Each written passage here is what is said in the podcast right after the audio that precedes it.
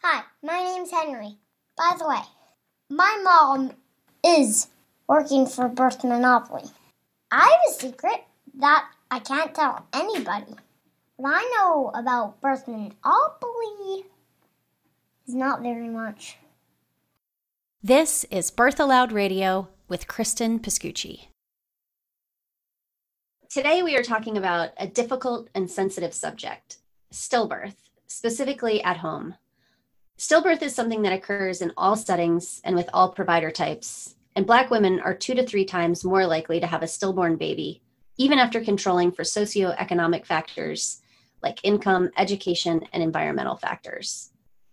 Although there may be the perception that hospitals provide good support because there are professionals like social workers, clergy, and nurses integrated into the system, the reality is the support someone actually gets is hit or miss. It might be amazing or it might be terrible. It's not standardized and it's not guaranteed. Frankly, all providers are ill equipped to handle loss. When a stillbirth occurs at home, it is up to the midwife and larger community to support the parents, and people may fall short on this for various reasons. With us for this discussion is Ada Johnson and her midwife, Sarah Butterfly. Ada experienced a stillbirth attended by Sarah in 2015, and they have maintained a unique and close relationship. Ada is the parent of Button, who was stillborn in January 2015, and Simon, a rainbow baby born in August of 2016. She has done community health education, birth work, abortion support, and public health work for the last 15 years, attending over 100 births as a student midwife, midwifery assist, and full spectrum doula. Ada has, for now, stepped away from her midwifery work in order to focus on supporting bereaved parents. She currently facilitates an infant and pregnancy loss support group, works as a bereavement doula, assists with rituals and ceremony after loss, provides community education and provider support around infant loss, and is working to start a nonprofit to support this work, plus some new and exciting projects. Sarah Butterfly is a certified professional midwife who integrates harm reduction, trauma informed care, and client autonomy into her practice. She's currently researching the gap between trauma informed care theory and practice implementation within midwifery. She is also parent to some wonderful adult children, one of whom is pregnant with her first grandbaby. She lives with her partner in Providence, Rhode Island, although they are returning to the desert this summer. I'm grateful to you both for being here to talk about something people are often very uncomfortable talking about. And I hope this is helpful to both lost parents and the people around them.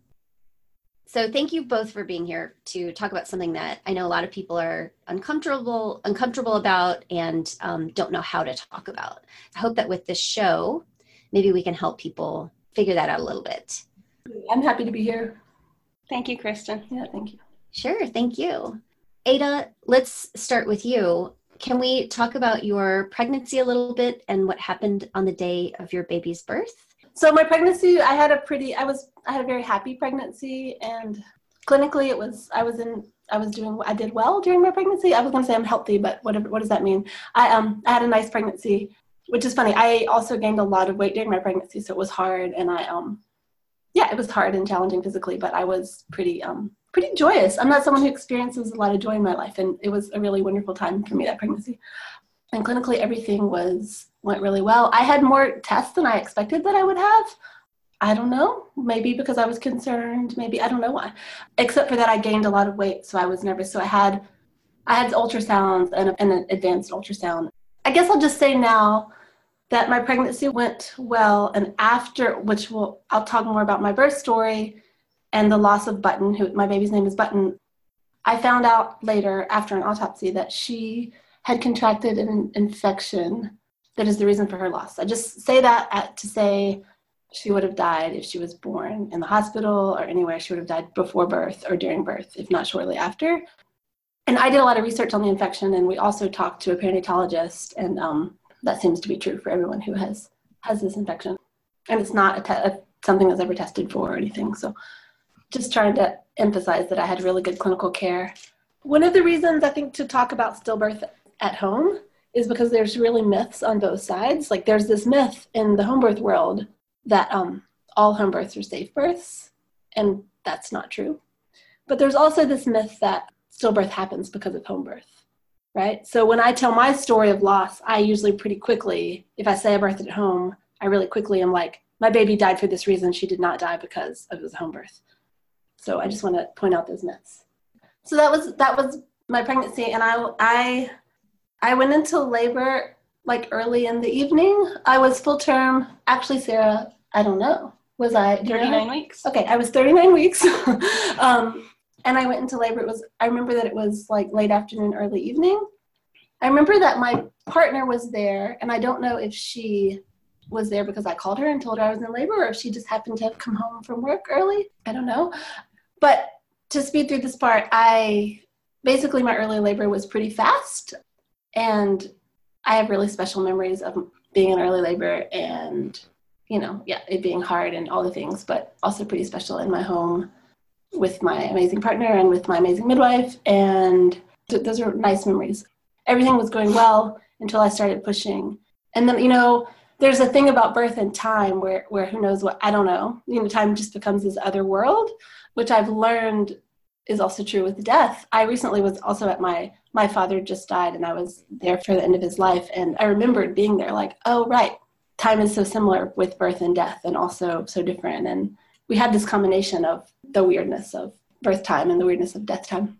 So I'm saying that to say that my memory is pretty unclear, but also things things started to get. All, all I can remember is something was wrong, right? But um, but soon about about when I started to push and and you know there's this thing here that I really trust Sarah. I've been to a lot of births with her. I think she's an amazing midwife. I like deeply in my body was like, uh oh, there's a problem and it's to be okay. You know, I felt like so safe and like certain because we had handled a lot of births together and how did you know there was a problem was that did she indicate there was a problem or you could feel there was a problem well so my midwife friend was also present. So what was going on is i didn't hear heartbeat. She did not let on in any way that anything was wrong. But since you asked that question i will say that um, at that point there was an assist there also who i had asked not to be there um, unless i needed her because sarah lived right across the street from me. So it was really easy for she was just at sarah's house. So she was there, and I will say, as things progressed, there was still a problem, and I, I didn't really have any fear. I was just like, oh, we got to get this baby out, you know? I could feel the fear of the assist.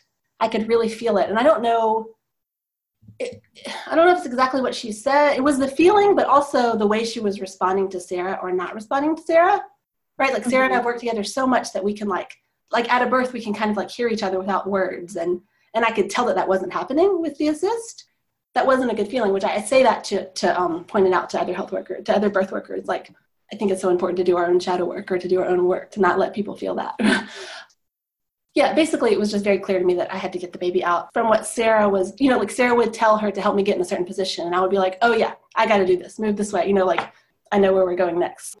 So i can just speed that up because it was slow and hard and the emt had been called and so had this amazing nurse midwife. And so she was called and the EMT were called and, and they were there. The EMT actually showed up as soon as Button was born, right before, before. Okay, well, I didn't, don't remember them until, but so they showed up a little before, but I, um, you know, she wasn't doing any work. She wasn't helping be born. Her heart stopped beating. And by then I was pretty scared. You know, I was, I was in shock. I was still doing the things that I needed to do, but I, um, so there wasn't a lot of oxytocin. There wasn't a lot of, um, things that make birth happen the quickest. And she's a big baby, a really big baby, which I think, you know, I make I make big babies. I, I that's fine, but without her help, it was that was hard. So it was yeah. a slow process. And I think some part of me knew that she wasn't alive, but she was born. Eventually, she came out, and I got to hold her, and my my partner Caroline got to hold her, and we got to sing to her, and and in my head, oh no, the baby's born. There's a problem she'll go to the hospital and she'll be okay. You know, like Sarah will resuscitate her, she'll be okay. Okay, that didn't happen, but still, she'll go to the hospital and she'll be okay. So, well, Caroline followed the EMT with the baby into the other room to do further resuscitation, and I, um, I was in shock. So, so that happened, and then, and then I hemorrhaged. I massively hemorrhaged, and I had to. And so I had Sarah here and this amazing nurse midwife here with me, holding the space beautifully and really you know, I was in my home and I I know some part of me knew what was going on, but I but I didn't. I really just thought she goes, she'll go to Children's Hospital, she'll come back, she'll be okay. Caroline went with her. Oh, I was trying to say that hemorrhaging, like I, I had to refuse to transfer because she was being sent to the Children's Hospital, and I knew I would be sent to a different hospital, and I wanted to be with her as soon as I could because I wanted to breastfeed and whatever, right? Support her because she just had, was having to have medical care. so I had to, you know, sign papers and refuse the EMT and like tell Sarah and the nurse midwife over and over that I mean, not over and over. I don't even think they asked me, but you know, like we they held the space for me really beautiful to be like, you're not going to do that, so we're going to support you to stay here. So I got an IV, and they just they just watched me and made sure yeah, made sure that I could get back up, get my feet on the ground to get to the hospital see my baby, which I was just like, I have to do that right now. I have to do that right now, and it took took some hours, mm-hmm. but um, but so they they just made sure that that could happen, which I really am so thankful for. That's really powerful, and I didn't know that about your story. That you were essentially like, I'm going to forego my own medical care to stay with my baby. Yeah, that's interesting because that's totally what happened. But in my head, I knew I was okay. I knew I'd be okay. I knew that, you know, what, what I mean, actually, I'm massively hemorrhaged, so I don't know why I knew that, but for some reason I was like, oh, it's fine. Yeah, just, you know, this yeah. thing happened. Yeah, you know. Do you mind if I ask Sarah what your perspective was at that point? What my perspective was? Well, I mean, I knew that what we didn't have at the house was an operating room or blood products. Everything else we had. So we had the medications um, that they would be administering in the hospital um, and we had the training and the skills. So I felt like as long as the bleeding was controlled, and then you know Ada was able to get fluids and back on her feet, if she didn't want to transfer for blood transfusion, then there wasn't a bigger gap than that. Um, but it did. It took you know both both of the midwives that were there and you know quite a bit of medication and help and yeah IV fluids. But but I wasn't concerned about I wasn't concerned about Ada being okay because she spoke that she was going to be okay. She said, "I am going to get to Caroline. I'm going to get to my baby." I I felt really confident in that. Yeah. What happened after that, Ada? So one thing that happened is I passed out a lot. So I have a my memory is again besides the the difference of you know the time thing and the shock. Also, I was there's that. But I what I know is that Caroline called from the hospital and told me that Button had died. I remember that conversation. Mostly, what I remember about the conversation is being worried about Caroline, which is interesting because I, I don't really remember being like really recognizing it. Oh yeah, you just told me that Button is dead. I remember just being so worried about her and like, oh, I need now I need to get with Caroline to Caroline immediately. yeah, that's the next thing I remember is she called and so then once I could get on my feet, which I think still took a while, a couple more hours after that. Yeah. A couple more hours. I should say that the midwife, that the assistant, the assist went with Caroline to the hospital, so she was there with her. Okay. I was really thankful for. So once I got ready, Sarah and us, uh, Sarah, I guess, took me to the hospital, mm-hmm. and so we went into this room where Caroline was with Button. Holding, she was holding her on the couch, and you know she had been there. I think she says in total she was there 11 hours. I believe that I might that member might make it up, but she was there, you know, the, a long time and loved it. She she like took a nap with Button and got to really just spend time with her. And the um the support team there was really amazing. And um had, they had already when I got there they had already bathed her and put her in some atrocious pink clothes. But you know they had um yeah they had done that. And so when I got there, we just spent a lot of time with her and sang to her and and got to really hold her her precious body and love her. And there was a nurse there who um, who specialized in you know this is what she did. I always call her the dead baby nurse, but that's maybe not um, appropriate. I think it's what her job is. Yeah, she's wonderful. I really um, have a lot of respect for that work. But she came in and she took photographs and she clippings of Button's hair and um, she encouraged us to do footprints, which we, we didn't we didn't want to do at the time, which I, I now regret. Not I don't think that would have meant much to us, but to give to the family, to like our parents and stuff. Yeah, we just we just spent lots of time there with her, and it was really special. And then you know this really hard thing is that you have to leave. Yeah, you have to leave. We just I don't actually remember. Yeah, we handed her we handed her to that nurse, which I was really happy to get her to hand her to someone who I knew respected her and cared about her. Oh, that was hard and so then the next part is we walked out of that room into a room full of police officers who needed to interrogate us because it was a home birth. And they needed to make sure, I think that the language was that there was no foul play.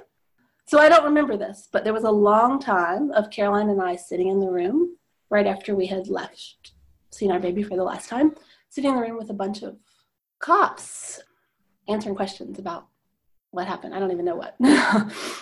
so that was intense. And then they also they told us while we were there that they would be coming to our house to to look around to make sure that there wasn't any signs of violence and also to get the placenta but they came as soon as within within i don't know but shortly after we went home they showed up and we met them at the door with the placenta and they they didn't they didn't come in which was great that was a big part of the story wow. how were they well they were cops i don't i don't know how they were i know that i was angry that i had to be speaking to them and i was in shock and i was you know i was currently like sitting in a lot of blood like i was i can't i can't answer how they were i also don't I think they were respectful. I think that as respectful as possible in that situation. So, what was it like for you emotionally after that, or over the next, I guess, few days and weeks? So, I think we I oscillated a lot between.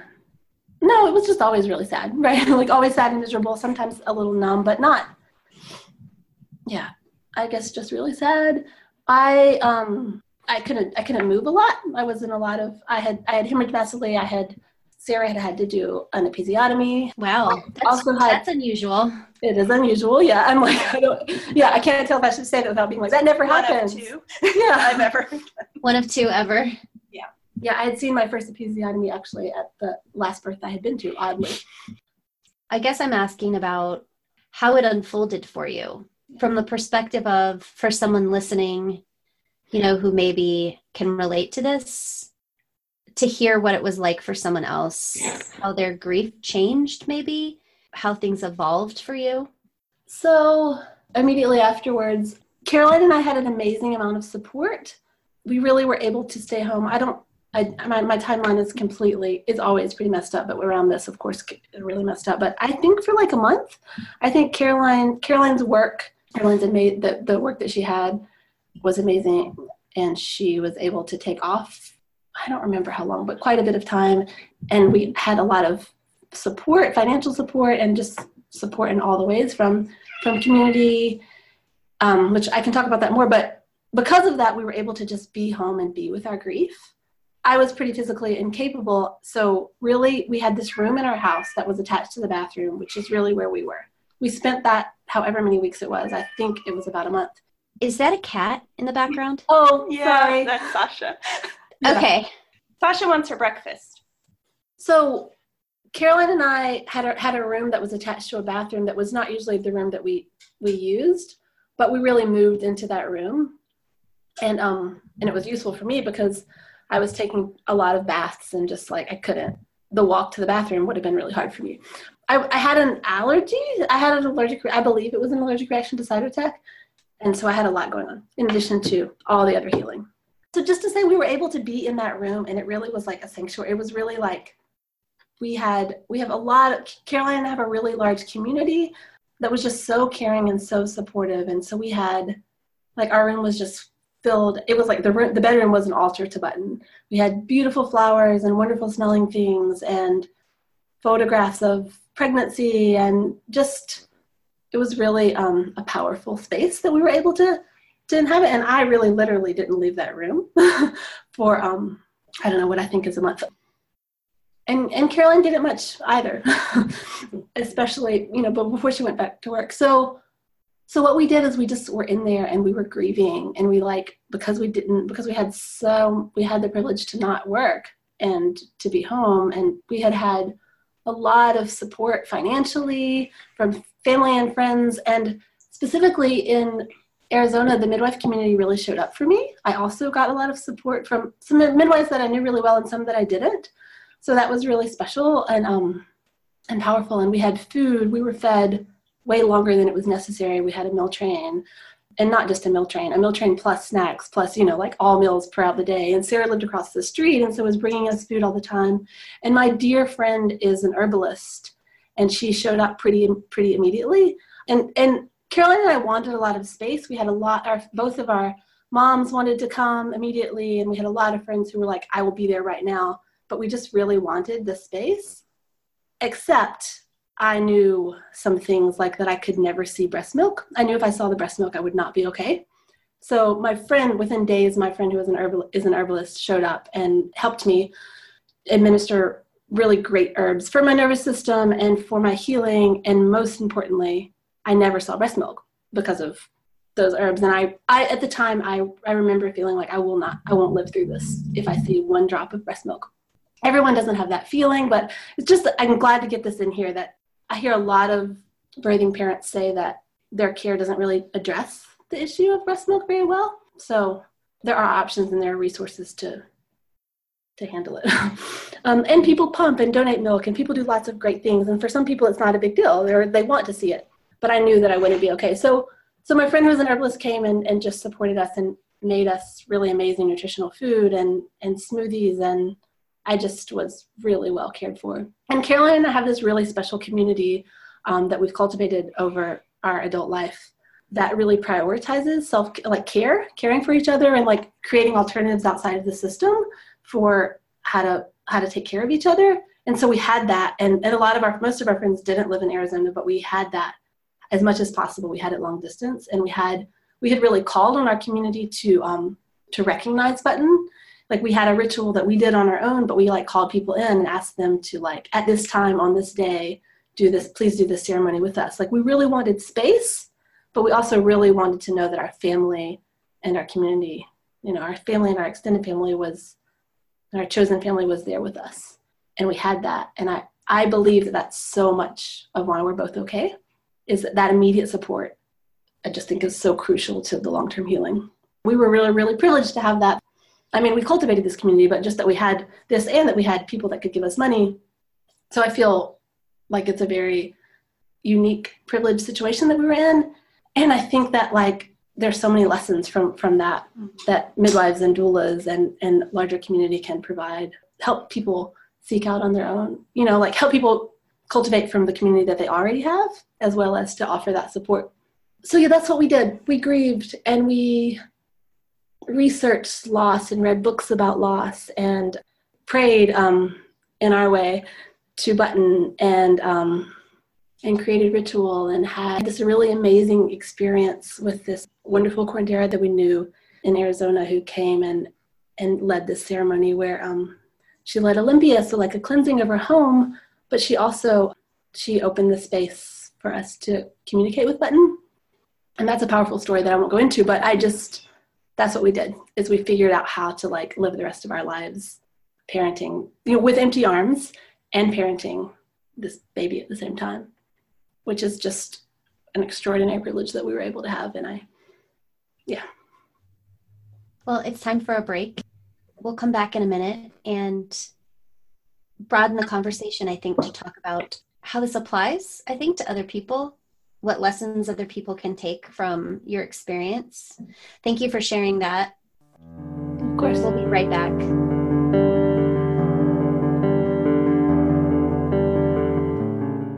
You're listening to WLXU 93.9 LP FM Lexington, Lexington Community Radio. And this is Birth Allowed with Cristen Pascucci.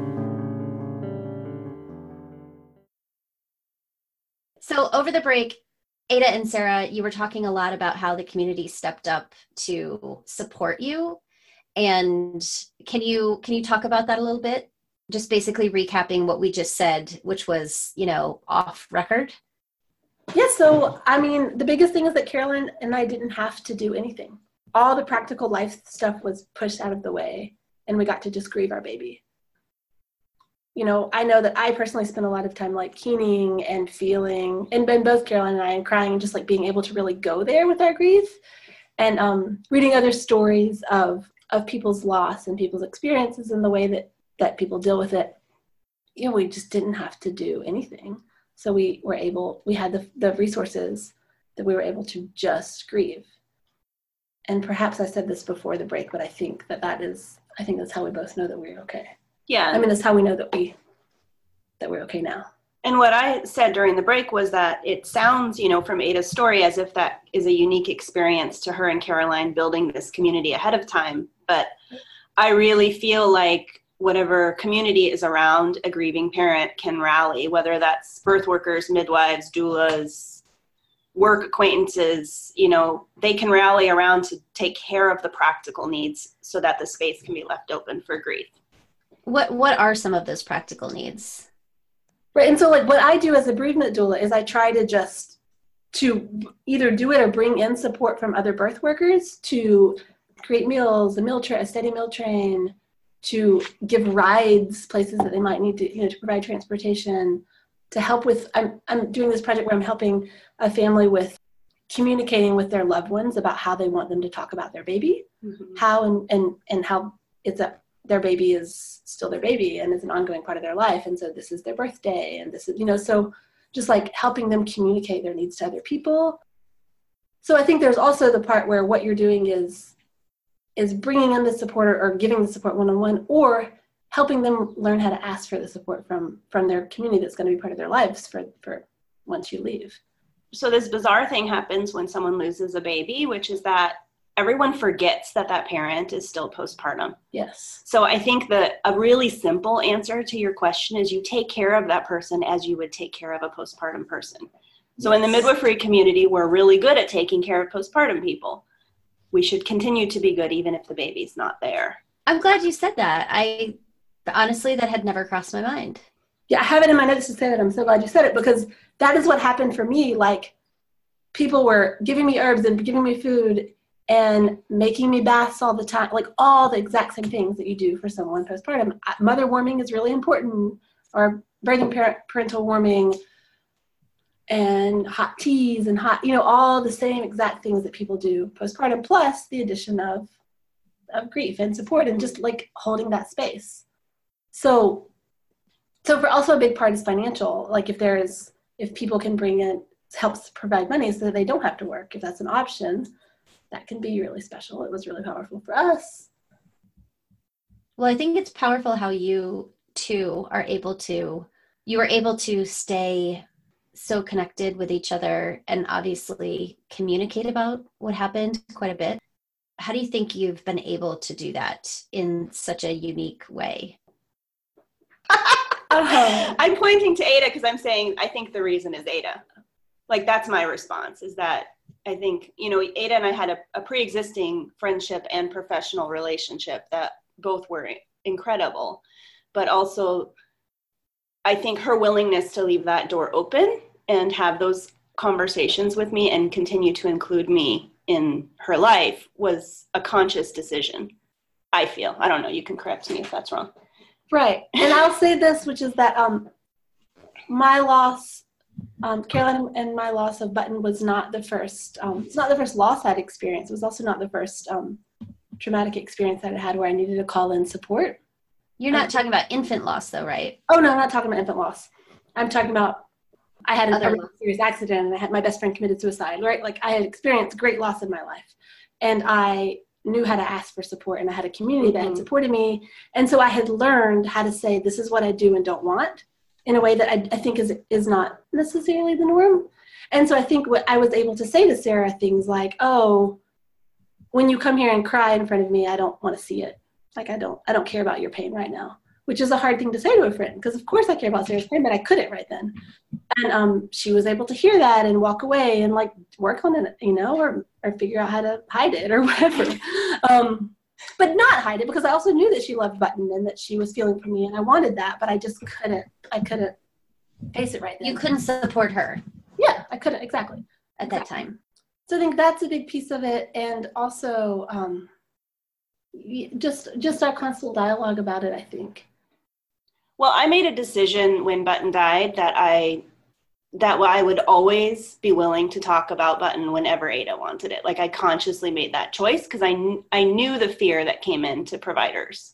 So I made I made this decision that like okay, whenever Ada and Caroline want to talk about their baby, I'm going to sit there and talk about their baby and I'm going to remember her birthdays and I'm going to say her name and I'm going to talk about all the beautiful art that's hanging on the walls that is in honor of her.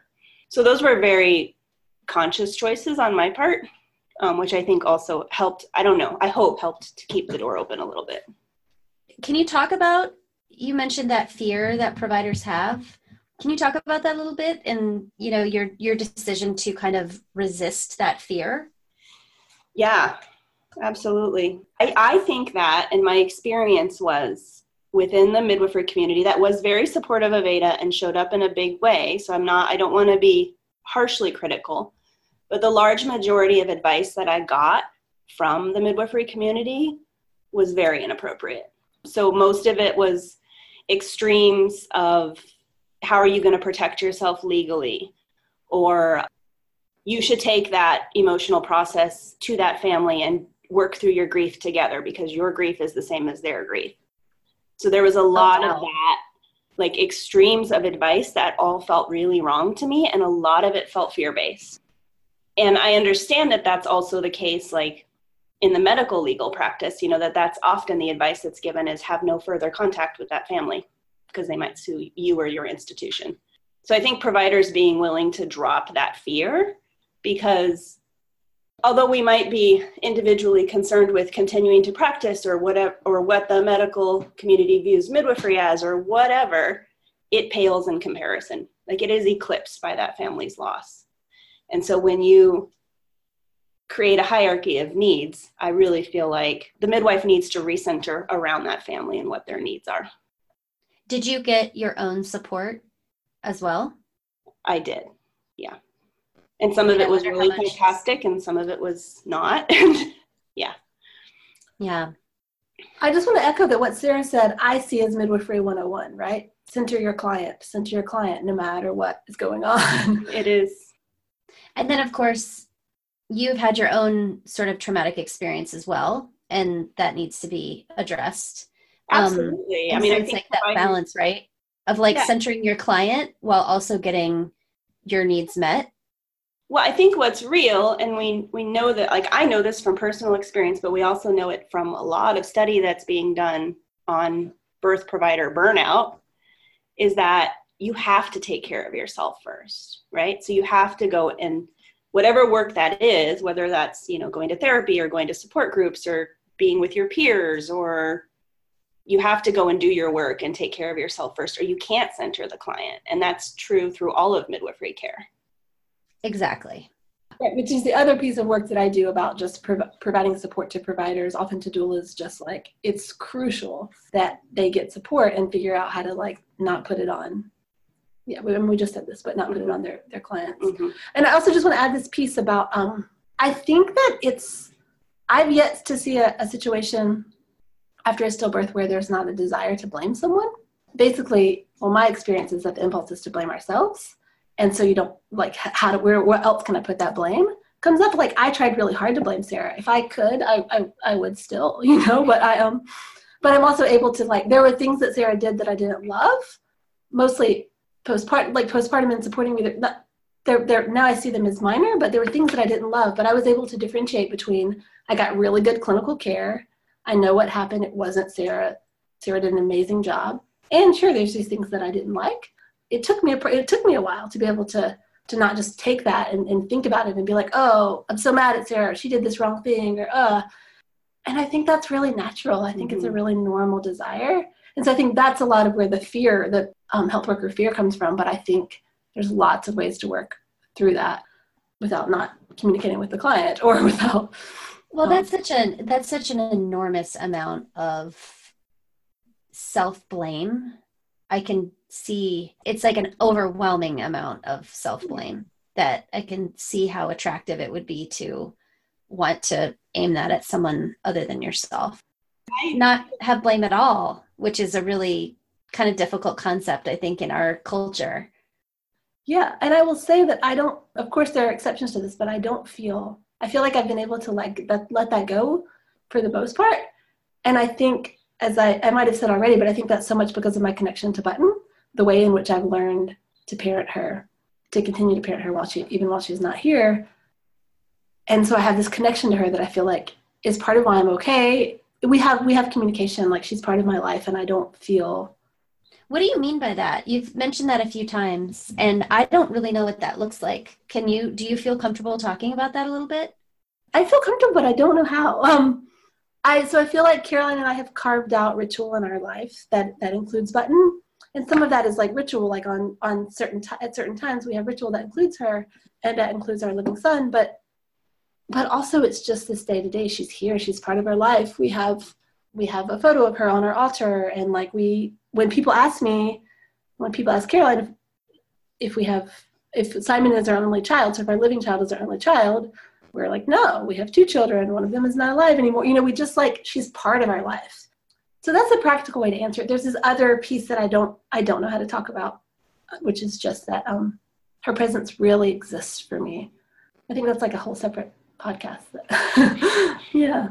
And it's powerful and i do i feel lucky that i i didn't i didn't know that i would be able to have that and i'm very thankful that i do. Yeah button's presence is palpable around her family. Like there is no way that this family is going to let anyone in their lives forget that they have two children um, which is really really beautiful. And i have the privilege of spending a lot of time with ada's younger baby.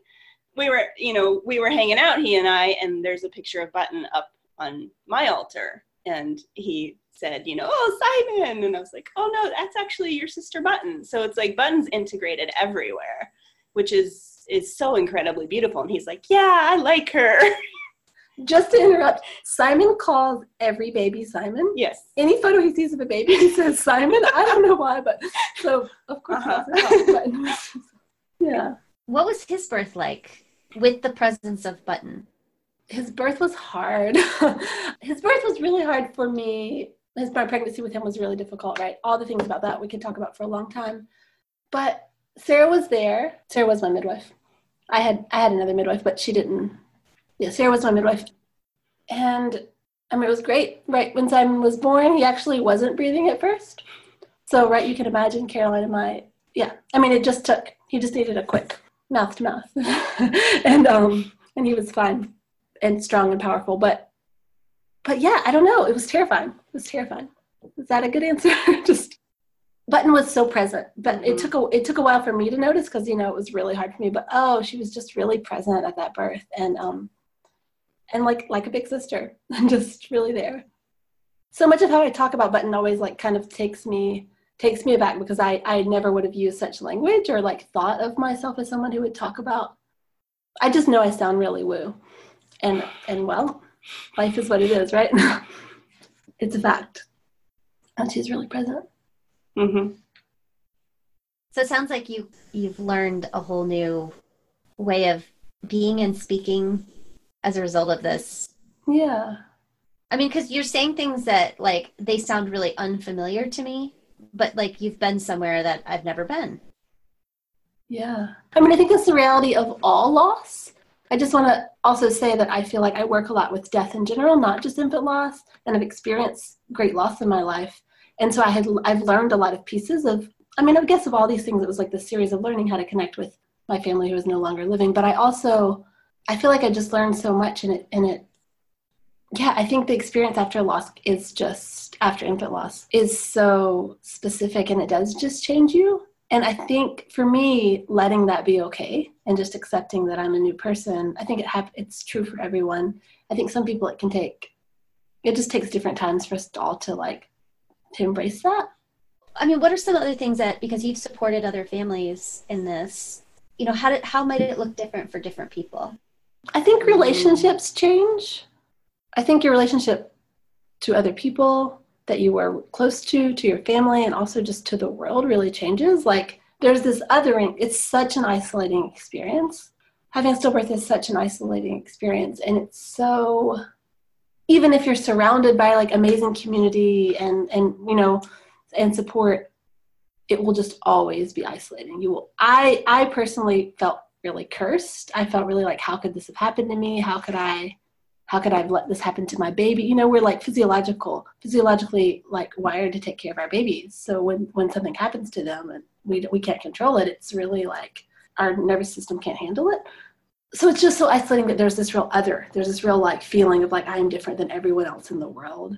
Um, because no one else has experienced this, right? Because we never hear about stillbirth. We hear about it more like that's this thing that happens, but we don't know people yeah, with stillbirth. It's like a word.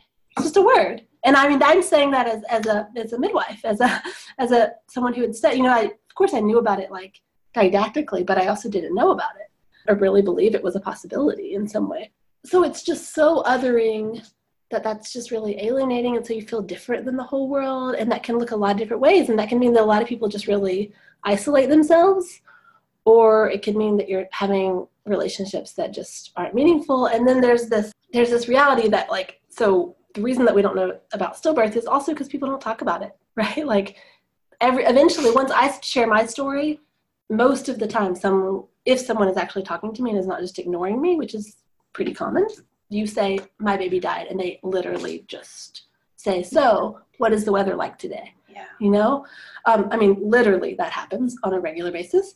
But if that doesn't happen and you're actually engaging about it they will say oh i know somebody who knows somebody you know like actually it's just not talked about Mhm. because it's so Gosh, isolating I totally had a memory as you were saying that. I remember way before I got pregnant, I went in for I went into a dentist appointment, and I remember the the hygienist who I really liked and you know had known for the years that I'd been going there, and I asked her how she was doing, and she said, "I just lost my baby," and I said, "What?" And she said, "She said my baby just died." at 38 weeks. I was 38 weeks. And I was like, what? Like, it was like, it was so bizarre. And I just remember thinking, like, I don't, I don't even have like words. Like, I don't even know, I have no idea how to respond to that. Obviously, she was, she's back at work. Like, she was cleaning my teeth. And she had just lost a baby. I mean, like, just lost a baby. It was almost like, okay, well, this pregnancy isn't continuing anymore. So you just go back to your life. And obviously, she wasn't okay. I mean, So I think there's some bigger cultural things to address with that because like according to the CDC's most recent data, if you count the stillbirths that happen between 20 and 40 weeks or 20 weeks of pregnancy and the end of pregnancy, it's 1% of all pregnancies, which means if you know 100 people, you probably know someone who's had a stillbirth.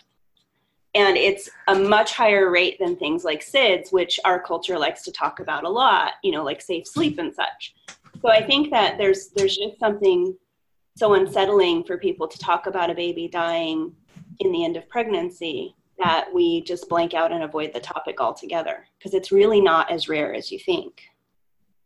And that story that you told is interesting because that's the thing is that like our culture doesn't allow for it, right? You go back to Mhm. work, you keep living. And so part of me wants to encourage parents to really like go there and to feel their grief and to like, you know, to, to like connect to their baby. And also it's not an option for, for most people Mhm. because you can't. You have to get back to work and you can't think about it. So you do have to shove those memories away until someday maybe you'll have a, ch- a chance to or whatever, you know? So there's just, it's a real cultural thing or cultural problem, which I, again, uh, this is what I was trying to say earlier actually, is it's connected. Like this is true for all grief. This is always true.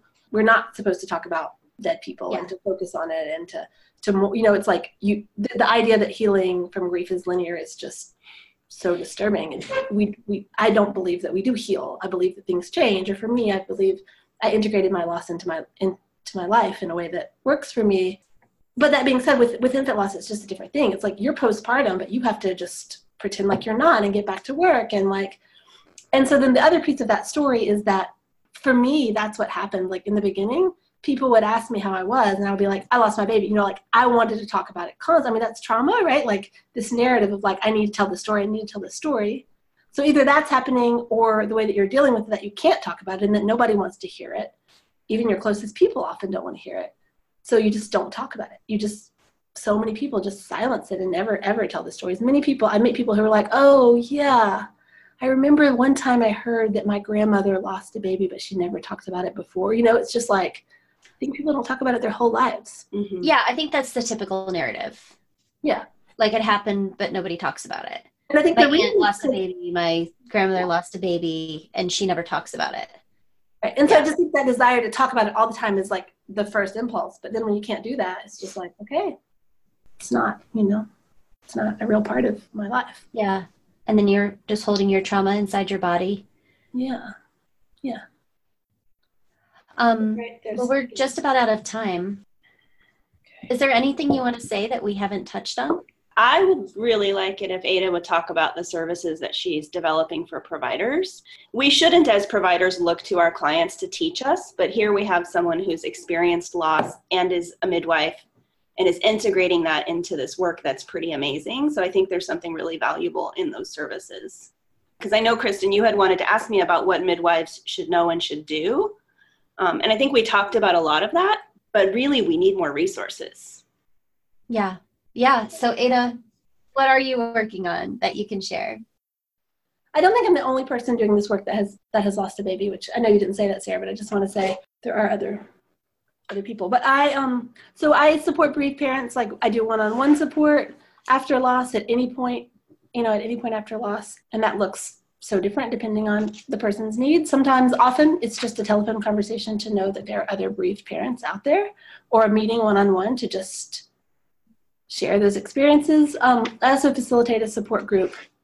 I help people um, with creating creating ritual and ceremony after loss. And again, that can be anywhere. You know, some people don't do that for 20 years, and so wherever, whatever that looks like. Um, but I also do provider support. So provider one-on-one provider consults and support, as well as helping helping with education in a larger setting or helping people implement systems to their to provide better support. Um, and I can do this work via like I do a lot of it in person, but I can also do it on the phone or on Skype. Yeah, that's how we met. Oh right. Originally, yeah. yeah. So um, I've been surprised that it's actually really useful, even just to talk on the phone, because I think the resources just aren't there and even as just a first contact for somebody who's just like i don't know what to do or where to go i think it'd be really helpful to talk to somebody who has an idea about that right and so often it's like it's that it's like providing the resources or helping them figure out where they can look or yeah or how to implement systems or sometimes to talk about what they're already doing and be like is this is this the right thing or what else should i do? And sometimes people get really stuck and um and scared right? Like scared of how to do say the right thing or do the right thing. So sometimes it's just really like basic basic support that people need about like whether or not it's okay to say this thing or whatever whether or not they should ask the baby's name or you know whatever. So yeah. I was gonna i was gonna mention that because i think that came up prior to our conversation today was about your baby's name you know whether it was appropriate to ask yeah, so I tell people that the three main things that I would say when someone tells you that they lost their baby is, I'm sorry for your loss. and I mean, so much so that I say, like, have that line and practice it. Figure out how to say it without looking, without making like a puppy dog face or like being like, oh, because people often be like, oh, just, you know, like really just, and I no shame on people, just like figure out how to say, I am sorry for your loss. And if you're having a, a bigger conversation, say, did your baby have a name? Because not everyone's baby did have a name. And if they did, they will probably want to share it. And even if they didn't, like, sometimes people feel a little like sad that they didn't have a name, but still, they will usually want to process that. They will usually want to be like, oh, you know, we hadn't yet come up with a name and we feel bad about that. And often in that process, they will actually say, oh, well, actually, we did call the baby this. And that can be this like really powerful moment for people to be like oh my baby does have a name. So that's i've never i've not yet asked anybody that question and seen it go poorly. And then the third thing is just not to be scared of people to figure out how to just just it's okay. Nobody's going to say that nobody ever says the right thing about anything and, and that's okay. Like death is an important big life experience that we all should get through in community yeah well thank you thank you Thank you, Cristen. This has been Birth Allowed with Cristen Pascucci. If you'd like to reach me with questions or show ideas or anything else, you can email me at birthallowedradio at gmail.com. Thanks for being here with us. We'll be back every other Sunday at 1 p.m. on WLXU. We'll see you next time.